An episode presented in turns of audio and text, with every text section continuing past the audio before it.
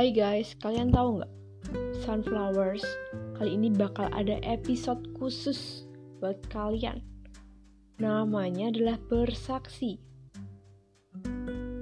Di segmen Bersaksi ini, aku bakal sharing ke kalian tentang pengalaman hidupku maupun orang-orang di sekitarku dalam melewati kehidupan bersama dengan Tuhan.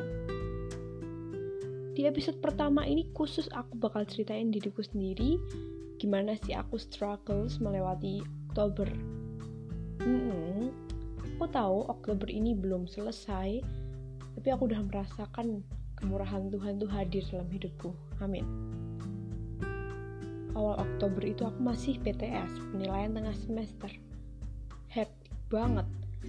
Pelajaran tuh sebenarnya aku belum siap, tapi aku harus penilaian. Aduh gimana ya?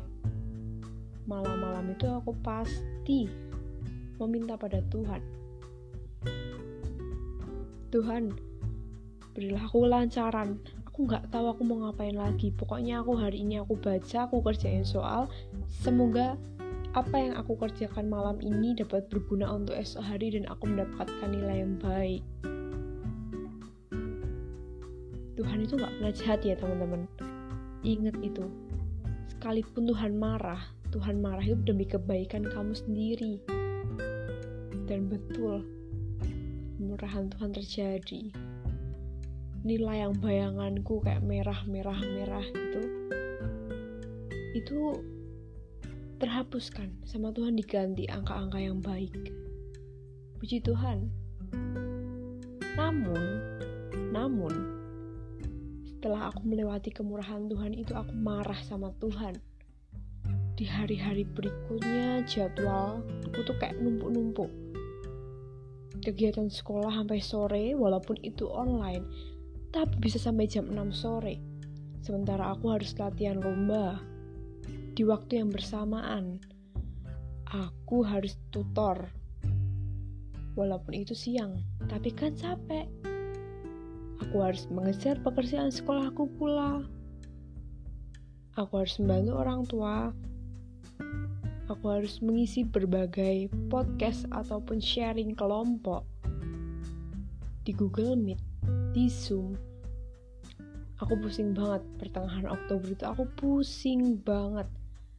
Siap malam aku tuh berdoa juga kan sama Tuhan. Tuhan, ini kok kayak gini sih? Sebenarnya ini kayak bukan doa sih teman-teman, ini kayak mengeluh. Aku aku capek, aku capek banget Tuhan berilah aku satu hari kosong buat aku tuh refresh pikiranku sendiri. Tapi Tuhan kayaknya belum kasih ke aku kesempatan buat menikmati hari kosong itu. Terus di puncaknya itu hari Senin aku lupa tanggal berapa ya. Pokoknya itu hari Senin malam-malam kan aku tidurnya sendiri. Malam-malam aku nangis. Tuhan aku udah gak kuat lagi aku udah gak kuat lagi. Ini bu pekerjaannya semua tuh disingkirin gitu loh aku udah gak kuat lagi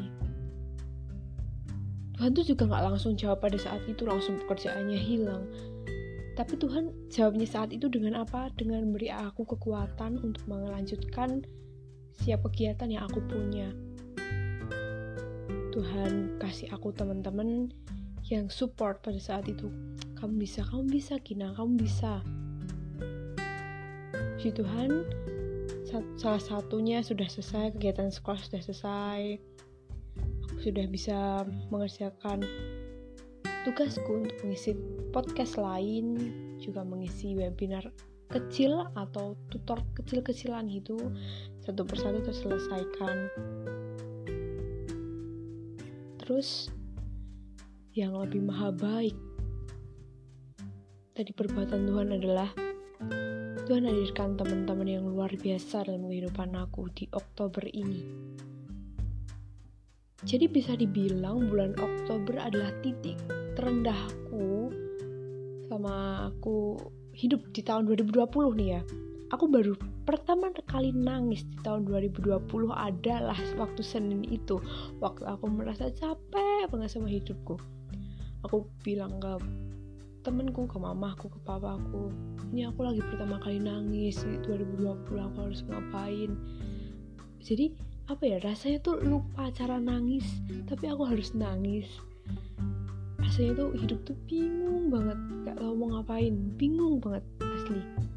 Sampai-sampai aku tuh melewati hari cuman kayak duduk atau tiduran melamun itu terjadi selama satu minggu full. Satu minggu full aku nggak bisa ngapa-ngapain uh, kayak istilahnya ada takikardia alias detak jantungku jadi deg deg deg deg cepet banget. Itu bisa dibilang nervous tapi aku juga bingung itu nervous karena apa. Sampai suatu saat sahabatku itu bilang coba kamu buka Alkitab. Kamu cari. Gak usah cari buka random buka random. Kamu buka random aja buka random temuin salah satu ayat yang paling kamu rasa itu menggambarkan dirimu sekarang di halaman tersebut. Tapi aku nggak ngelakuin, temen-temen. Aku waktu itu saking bingungnya, itu aku nggak ngelakuin. So, aku bilang ke temenku, aku nggak bisa. Terus temenku kirim nih renungan. Kamu baca renungan ini. So, aku tanya, ini kamu sengaja nggak kasih ke aku? Dia bilang enggak itu renungan dari gerejaku aku. Terusin aja ke kamu. Aku baca kemuliaan Tuhan terjadi. Tuhan berfirman dalam firman itu intinya nih aku harus kuat. Aku harus bisa melewati setiap badai yang dikasih Tuhan gitu loh dalam kehidupan aku. Karena sebenarnya Tuhan tuh janji setelah badai itu pasti ada pelangi yang super indah yang bakal melengkapi dirimu dalam kehidupanmu dan aku juga punya banyak teman-teman baik setelah itu. Yang support aku mendengarkan keluh kesahku kasih aku bantuan ber berupa apa ya penguatan iman sih sebenarnya.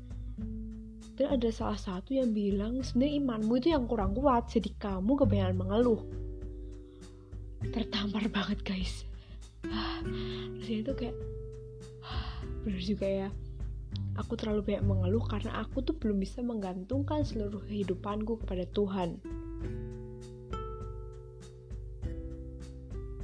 Setelah aku mengalami beberapa masa sulit itu puji Tuhan akhir-akhir ini kondisinya semakin membaik. Awalnya aku hampir aja pengen pergi ke psikologi ke, ke psikologi ke psikolog. Sorry sorry ke psikolog aku udah kayak hopeless banget tapi aku juga nggak mau nyusahin orang tua aku juga kan karena bayar psikolog itu tidak mudah buat cari uangnya. Tapi aku yakin Tuhan itu juga psikolog terbaik bagi kehidupanmu. Kalau kamu punya masalah itu ceritanya sama Tuhan. Dan itu kesalahanku aku cerita sama manusia sama orang sama temen sama mama sama papa tapi aku bersyukurnya lagi aku punya mereka mereka ini yang menuntunku menemukan orang yang lebih baik bukan orang Tuhan sebagai psikolog diriku sendiri. Aku semakin dipulihkan semakin dikuatkan dan sekarang aku bahagia. Oktober bukan lagi bulan yang menyusahkan bagiku, tapi Oktober adalah bulan yang membawa kebahagiaan ekstravaganza bagiku ini dari saksian aku pada kali ini adalah jika kamu lelah, kamu letih akan hidupmu sendiri, kembalilah pada dirimu sendiri. Tanya sama hatimu, apakah aku udah kenal Tuhan lebih dekat? Apakah aku udah menggantungkan semua keperluanku kepadanya? Apakah aku sudah melibatkan dia dalam setiap langkahku? Apa yang udah aku lakukan buat Tuhan? Karena aku teringat banget sama perkataan temenku kalau kamu merasa lelah dan kamu gak bisa struggle, kamu merasa hektik, kamu gak bisa mengatasi masalah itu, sebenarnya yang salah itu bukan dirimu, tapi imanmu yang kurang kuat kepada Tuhan. Jadi kita harus perlahan mengubah diri diri kita ini, diri secara jiwa, diri secara, secara raga, untuk semakin berorientasi kepada kasih Tuhan Berbagilah kepada sesama, lakukan hal-hal yang baik buat hatimu tuh bahagia. Kalau kamu bahagia, orang di sekitarmu bisa bahagia. Seisi dunia bahagia.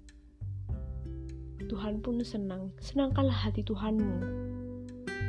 Amin. Terima kasih. Begitu aja guys kesaksianku pada kali ini. Semoga kalian bisa bertumbuh menjadi pribadi lepas pribadi yang bisa menghargai kasih Allah dalam kehidupan kalian dan bisa berorientasi kepada kasihnya pula. Terima kasih, salam dari Kina.